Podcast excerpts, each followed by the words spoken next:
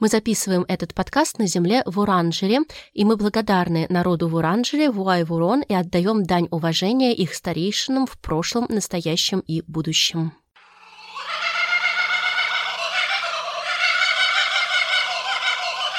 Ку-ку! Ку-ку. Ку-ку! Ку-ку. Ку-ку. Ку-ку, кукабара!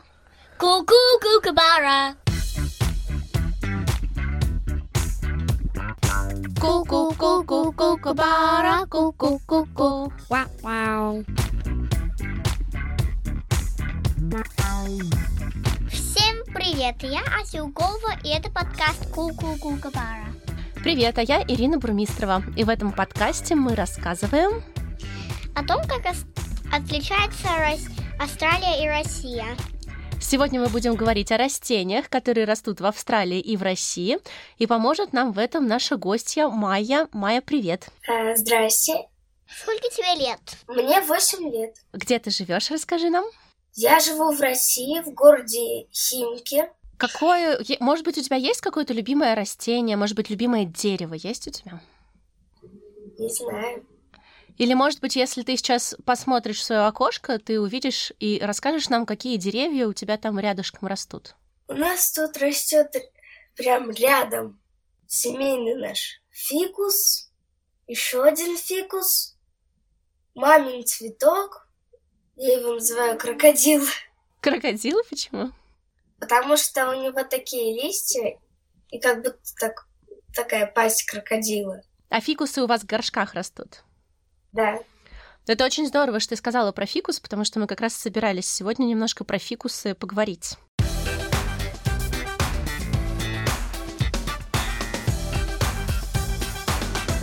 Ну что, как у нас все устроено? Мы сейчас бросим монетку, и мы узнаем с растения какой страны, Австралии или России, мы сегодня начнем. Ася, что у нас за монетка сегодня? Рассказывай. 20 центов. Кто там на монетке у нас? Не знаю, как это животное называется. Это утконос. Точно. 20 центов — это утконос. Майя, можешь, пожалуйста, выбрать, Россия у нас будет орлом или решкой? Орлом. Орлом, окей. Барабанная дробь, Ася, бросай.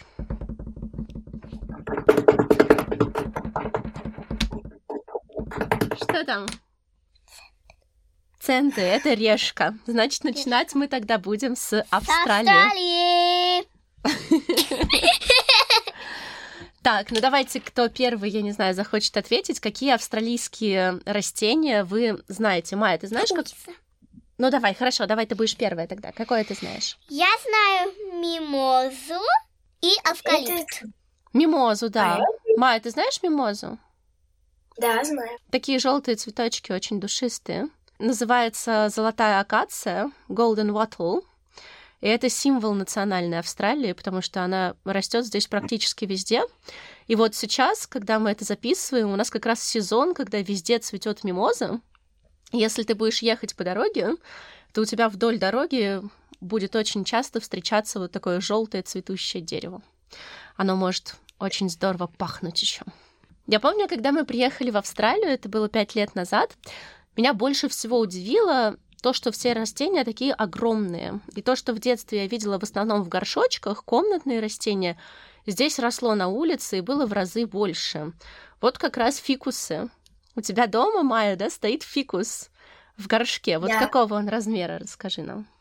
Примерно какой-то вот такой вот. Угу. Так что руки можно расставить, да? У нас тоже Шо? растет фикус.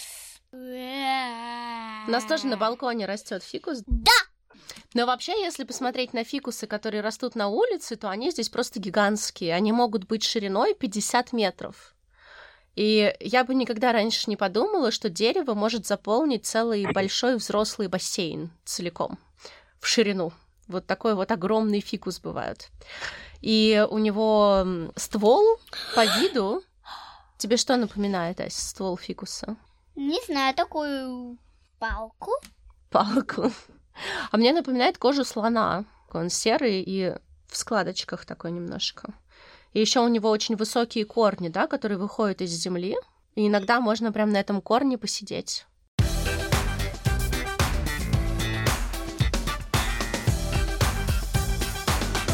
Или, например, алоэ. Вот у моей бабушки, когда я была маленькая, у нее на окне жил алоэ в маленьком горшочке. И если у меня был насморк, то бабушка мне говорила, она жила в городе Тула, и она мне говорила закапывать сок алоэ в нос. Я очень не любила это делать. Мне это было неприятно, но я это все равно делала. А здесь алоэ, как такой большой куст. Да уж. И он очень красиво цветет. У нас рядом с домом растет много алоэ, они цветут такими яркими оранжевыми цветами. Кто не знает, чем полезно алоэ? Она помогает от ожогов. От ожогов? Расскажи, ты пробовала когда-нибудь? Ну, мазать-то специальным кремом алоэ пробовала. У меня как раз сейчас на пальце есть ожог. И что ты сделала, когда ты обожглась? Ты чем его помазала? Зубной пастой. А потом?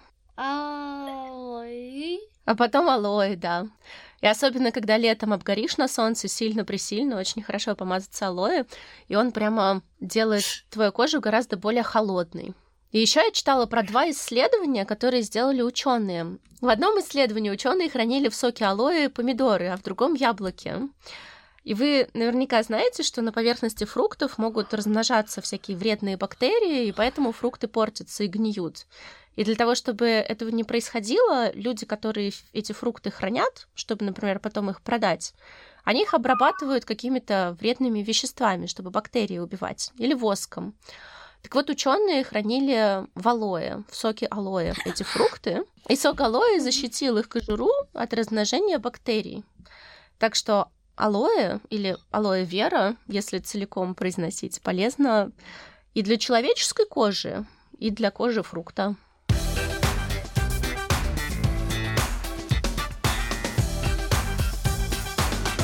Давайте теперь про Россию. Ку-ку, Россия. Но самое близкое дерево на улице сейчас ко мне это яблоня, рябина, черемуха. Какой из них тебе больше нравится? Ну, у нас рядом с домом растет такая огромная черемуха. Угу. Когда лето, и она цветет, там прям много теней. Я под ней люблю ходить, это моя любимая. Она тебе дает тенечек. А еще очень Да. сильно пахнет, пахнет же, да, черемуха. Еще у нас, к сожалению, окна в другую сторону выходят, но вот это вот дерево летом ты выходишь из подъезда и просто вот с обоих сторон тебя окружает запах. Я знаю, что в России есть такая примета, что если черемуха зацвела, то будет холодно. На время цветения черемухи, на самое начало ее цветения обычно приходится холодная погода. Но я не знаю, вы вообще верите в приметы, девочки? Я нет. Нет. Потому я- что у нас, когда черемуха цветет, вообще плюс 33 градуса начинается. Ну вот, значит, врут все. Эти приметы. Я тоже в приметы не верю, но знаю, что они бывают. Как вы думаете, какое дерево в России самое распространенное, чаще всего встречается? О, это у нас, наверное, яблоня и а, это символ русский. Символ русский. Я тебе подскажу чуть-чуть попозже. Может, Ася знает. Ась, как ты думаешь, какое дерево в России встречается чаще всего? Не знаю. Ну хорошо, я тоже на самом деле не знала. Оказывается, лиственница. Это самое распространенное дерево в России. Лиственница, она похожа на хвойные деревья с иголками, но только у нее листочки вместо иголок такие не колючие. Вот, а то, что ты говоришь символ, это, конечно, береза. Да? Да, береза имела в виду. Береза, яблоня и лиственница. И даже иммигранты, когда из России переезжают, очень часто говорят, что они скучают по березкам, очень хотят обнять березу. Знаете, что некоторые люди, они обнимают деревья? Как вы думаете, зачем люди обнимают деревья? Я не знаю. Ну вот, когда мы с моей подругой играли в то, что готовить, лишняя вода, которую мы переносили, стекала, и она так, таким образом поливала растения. М, мгм. Хорошо. Но обнимать-то зачем? Не знаю. Ну вот люди говорят, что это их успокаивает очень, что это помогает их душевному здоровью, что ты вот обнимешь дерево, и тебе становится как-то легче жить. Я, честно говоря, ни разу не пробовала обнимать дерево, но если я буду злиться или переживать, и рядом будет дерево, может быть, я теперь попробую его обнять. В некоторых странах, например, в Финляндии, в Шотландии, проходят чемпионаты по обниманию деревьев. Как вы думаете, в чем там соревнуются?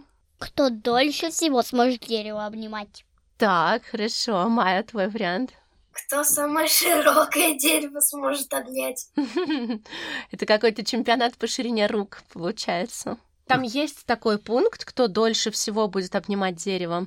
Еще они соревнуются, кто больше всего деревьев сможет обнять за какое-то время, кто быстрее всех обнимает деревья. Вот, и даже там была номинация «Самое необычное объятие деревом».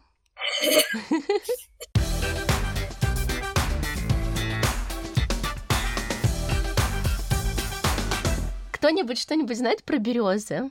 У них есть точки. Точки, белый ствол, да, и черные точки на нем. Я знаю, что береза это символ э, России. Угу. Какие у нее листики? Маленькие и с зубчиками. Угу. С зубчиками и такие заостренные, да, к кончику. Как она цветет, знаешь? У нее нету цветов, ягод, ничего такого нет, просто такие сережки. Сережки, да, они называются. И те люди, у которых вот у меня, например, аллергия была в России на сережки, я все время ждала, когда сережки отцветут. Вообще существуют сотни видов берез, и они отличаются тем, что могут выдерживать очень низкие температуры. И березы встречаются даже в зонах вечной мерзлоты. Это такая, такие зоны, где почва остается на морозе больше двух лет подряд.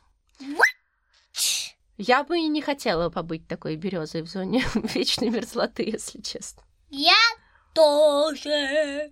Я бы лучше хотела бы побыть березой в, меч...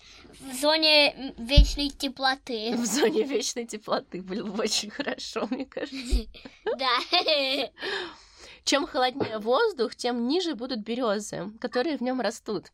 И есть даже такие супер низкие березы, которые живут в Гренландии, и они стелятся по камням. Они, у них не вырастает ствол, а они вот так вот стелятся. Хорошо, что еще про березу интересно рассказать? Я думаю, это важно. Это берестяные грамоты. Кто-нибудь знает, что это такое? Я знаю. Расскажи, пожалуйста. У меня как раз дома, тут где-то, есть кора березы.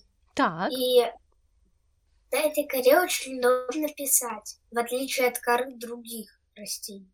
Угу. А ты пробовала на других растениях тоже? Да, я взяла кору дуба, тополя и березы. Угу. На тополе пописала, он, ну, не пишет. Так. На дубе пописала, тоже не пишет. А на березе начала писать. Но вот еще действительно тысячу и даже еще 600 лет назад у людей особо не было приспособлений, чтобы что-то записывать. Вот, и записать какие-то вещи, которые хотелось, люди придумывали на коре березы. Она светлая, писать на ней удобно. Стали писать на ней чернилами. Вы знаете, кстати, Ася, ты знаешь, что такое чернила вообще? Ну, я хотела другое сказать. Да. Я, мне кажется, я знаю, какое было самое первое средство, на чем, на чем писать и чем писать. Ну, какое? Камень на другом камне. Да, наскальную живопись, наверное, так делали, да? Мгм. Ну, а на бересте, так называется кора березы, писали записки, письма друг другу. И писали на ней еще черновики всяких важных документов. А сами документы уже начисто переписывали на пергаменте, который делали из кожи животных. Потому что считалось, что береста и хранится хуже, чем пергамент. Вот. И еще на бересте рисовали, и ученые даже нашли несколько грамот а, новгородского мальчика Анфима, так его звали, и он рисовал. Например, он нарисовал всадника на коне, который побеждал другого человека, или азбуку еще он записывал, и вот эти вот э, рисунки его и записи сохранились через много веков, потом их откопали и теперь изучают.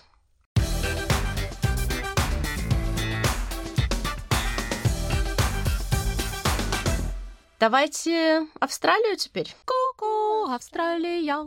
Ася, какое самое распространенное дерево в Австралии? Расскажи мне. Эвкалипт. Да-да-да, да-да-да, да-да. Эвкалипт, конечно. Можно, если ты возьмешь листик эвкалипта, и если ты его сожмешь несколько раз, а он так очень хорошо ломается. Ну, это я, я тебя научила выделять запах. Ну, ты меня научила выделять запах, да. Тогда у него выделяется очень сильный запах, да? Да! Вообще существует очень много видов эвкалиптов, их больше 700. Да! С эвкалиптами такая интересная история. Они очень живучие, и они очень быстро растут. Вот молодое дерево, которое начинает расти, оно может за первый год вырасти на 2 метра выше взрослого человека, всего за один год. И за 10 лет, вот тебе 9, да, вот в следующем году тебе будет 10 лет, эвкалипт за 10 лет вырастает до 25 метров. Это как, ну, я не знаю, 8 этажей, наверное. Но потом они немножко замедляются, и после 15 лет они уже не растут так быстро. И они очень хорошо приспосабливаются в жизни. Например, в Австралии исторически всегда были очень сильные лесные пожары. И эвкалипты — это деревья, которые содержат очень много масла внутри. И масло очень хорошо горит. Если, например, вы на сковородку нальете масло, а под ней уже горит огонь, и если вы его неаккуратно наливаете, оно немножко пролилось по стенке сковородки и попало на этот огонь, то у вас вся сковородка прям вспыхнет. У меня такое было, когда я когда мне было лет, наверное, 15, я страшно испугалась, и с тех пор я очень аккуратно наливаю масло на сковородку. Потому что масло горит очень хорошо. И вот за счет того, что в эвкалипте очень много масла, он очень хорошо горит. И сгорают такие леса очень сильно. Но вот удивительно, что даже на первый взгляд совсем сгоревшее дерево, оно может дать новые ростки. Ась, ты помнишь, как плоды эвкалипта выглядят? Ну, это как малюсенькие бокалы. Мы Папа их называет все время бока мини-бокальчиками, потому что они выглядят как бокалы. Угу. Такое углубление у них есть, да, наверху? Да. Или внизу, смотря с какой стороны смотреть. И вот эти вот плоды-коробочки у некоторых видов эвкалипта, они раскрываются во время пожара и семена выпадают на землю, а земля уже к этому моменту застелена таким природным удобрением, сгоревшими листьями и корой эвкалипта. И, кстати, похожий механизм есть у австралийского растения, которое называется банксия. Тоже у них семена вываливаются в тот момент, когда растение подвергается огню. Ась, можешь рассказать еще про цветы эвкалипта? Они как бокальчики, но только у них такие серединный вырост, я буду его так называть. Серединный вырост. И вокруг все, и вокруг все пушистое. Бывает, бывает, что розовое пушистое, бывает, что белое пушистое. Угу, они очень пушистые, точно.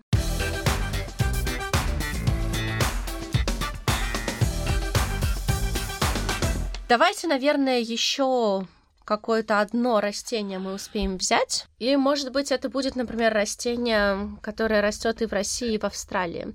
Вообще вот интересная такая штука, что в Австралии большинство растений, если у них листики на зиму опадают, то, скорее всего, это растения, которые не здесь изначально появились, а которые привезли переселенцы в Австралию. Мы можем здесь иногда увидеть березу. У нас под окном растет береза, и с нее опадают листики. Но, конечно, береза это совсем не австралийское дерево, его сюда привезли. Я бы, знаете же, про что предложила поговорить? Про какое-нибудь вредное такое растение, неприятное, которое делает нам больно. Например, про крапиву. Я это хотела сказать. Ты хотела сказать? Кто-нибудь когда-нибудь обжигался о крапиву? Я. Когда я была маленькая, довольно давно. Но мы с папой вот гуляли с его друзьями, и там было просто ковер из крапивы. И у меня штанины не были до конца затянуты вниз. И вот так я обожглась. О, я сочувствую тебе. В общем, крапива, она почему жжется? Как и все остальные, крапива делает кому-то больно, потому что она хочет защищаться. И вот она защищается от животных, которые травоядные, которые хотят ее съесть, с помощью таких жгучих волосков, которые располагаются на всех частях растений. И в этом кончике, который жжется, там содержатся соли кремния. И большинство ожогов, конечно, от крапивы безвредные, но есть э, несколько тропических видов, которые дают очень тяжелые ожоги. И даже был зафиксирован один случай смерти от крапивного дерева в Новой Зеландии. Там есть такое дерево, которое называется онга-онга. Известно, что от ожогов умер не только один человек, но и несколько собак и даже лошадей. Да. Угу. Знала ли ты, Ася, что крапиву могут использовать в пищу? Нет. Я знала. Знала? Что бы ты приготовила из крапивы? Борщ. Борщ? Ася, а ты бы что приготовила из крапивы? Какой-нибудь коктейль. Какой-нибудь коктейль. Что бы ты туда еще включила, кроме крапивы? Конечно же сахар, потому что крапиву. Она бабашку, а тебя? Да, без сахара крапиву есть, конечно, не очень интересно, да? Ага. Действительно, используют крапиву для приготовления супа. Есть такие щи из крапивы. Можно, наверное, борщ сделать. А кто-то готовит соус из крапивы. Коктейли готовят? Ты знаешь про коктейли? Вот я пока ничего не слышала. Может быть, ты будешь первым человеком, который изобретет такой коктейль э, из крапивы и сахара. Он, может быть, станет очень популярным даже где-нибудь в какой-нибудь сети ресторанов очень здорового питания. Но только тогда сахар тебе придется заменить на что-то более здоровое. Да уж, Натрия. да уж, наверное, какой-нибудь сладенький фрукт. Крапива с чем бы сочеталась с каким сладким фруктом? I have no idea, потому что она очень горькая. А ты ее пробовала? Нет, но я думаю, что она была горькая. Но я вот вижу, что цветочки крапивы еще используют для того, чтобы из них такой травяной чай заваривать. Да. Так что, да, кто-то уже использовал крапиву для напитка. Не пейте, не пейте, это чай. Обожжетесь об язык. Я думаю, что если ее хорошенько поварить или прокипятить, то уже все будет хорошо. Тем более, если это из цветочков. И тем более, если взять а, крапиву свежую, которая еще обжигает, и облить кипятком, все, она уже не будет обжигать. Это станет как такая мокрая трава. Милый, пушистенький такой листочек, да? Да, и все. Надо бегать с такими двумя чайниками горячей воды. Прямо по полю в лес с собой тащить. Два чайника Да. горячей воды. Надо, надо Если только то- надо бегать, надо бегать по полю крапивы, только если у вас скипяченные кроссовки. Кипяченые кроссовки. Да. Да, черные штаны, потому что меня один раз обжигло через штаны. Вот, кипяченые штаны и кипяченые кроссовки. И Если у вас очень длинные волосы, то должны быть кипяченые волосы. Ну хорошо, спасибо большое всем нашим слушателям, которые дослушают до конца этот эпизод. Спасибо нашей гости Майе. Майя, ты была на высоте. Да.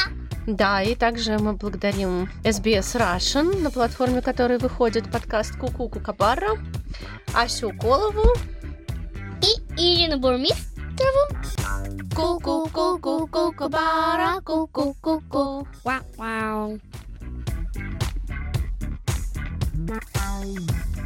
Слушайте наш подкаст на sbs.com.au slash кукукукабара.